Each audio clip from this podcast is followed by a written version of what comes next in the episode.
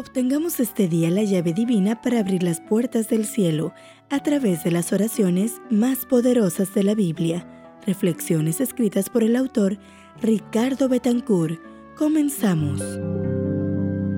5 de noviembre. Oración por el pan de vida, parte 2.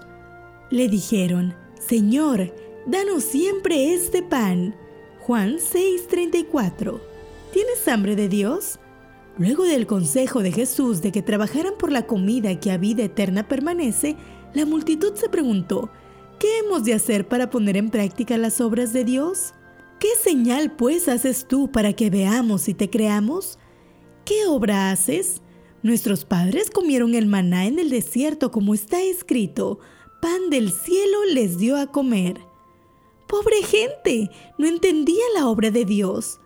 Jesús les responde, no os dio Moisés el pan del cielo, mas mi Padre os da el verdadero pan del cielo, porque el pan de Dios es aquel que descendió del cielo y da vida al mundo.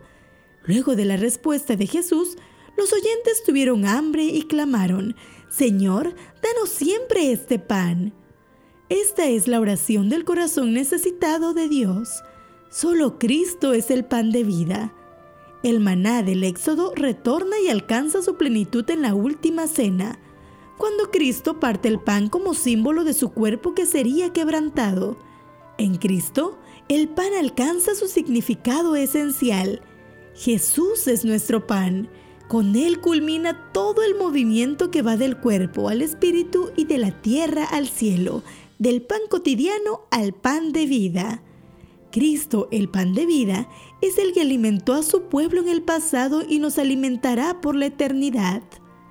La oración por el pan cotidiano incluye no solamente el alimento para sostener el cuerpo, sino también el pan espiritual que nutrirá el alma para la vida eterna. Nuestro Salvador es el pan de vida. Cuando miramos su amor y lo recibimos en el alma, comemos el pan que desciende del cielo. Al enseñarnos a pedir cada día lo que necesitamos, tanto las bendiciones temporales como las espirituales, Dios procura traernos a una comunión íntima con Él.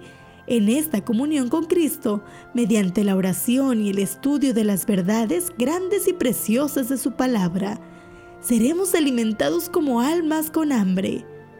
Si tienes hambre de Dios, estás en buen camino. Serás plenamente saciado. Hoy tu oración puede ser, Señor, despierta en mí el hambre de ti. Soy Keil Urbano y fue un gusto acompañarte en esta reflexión.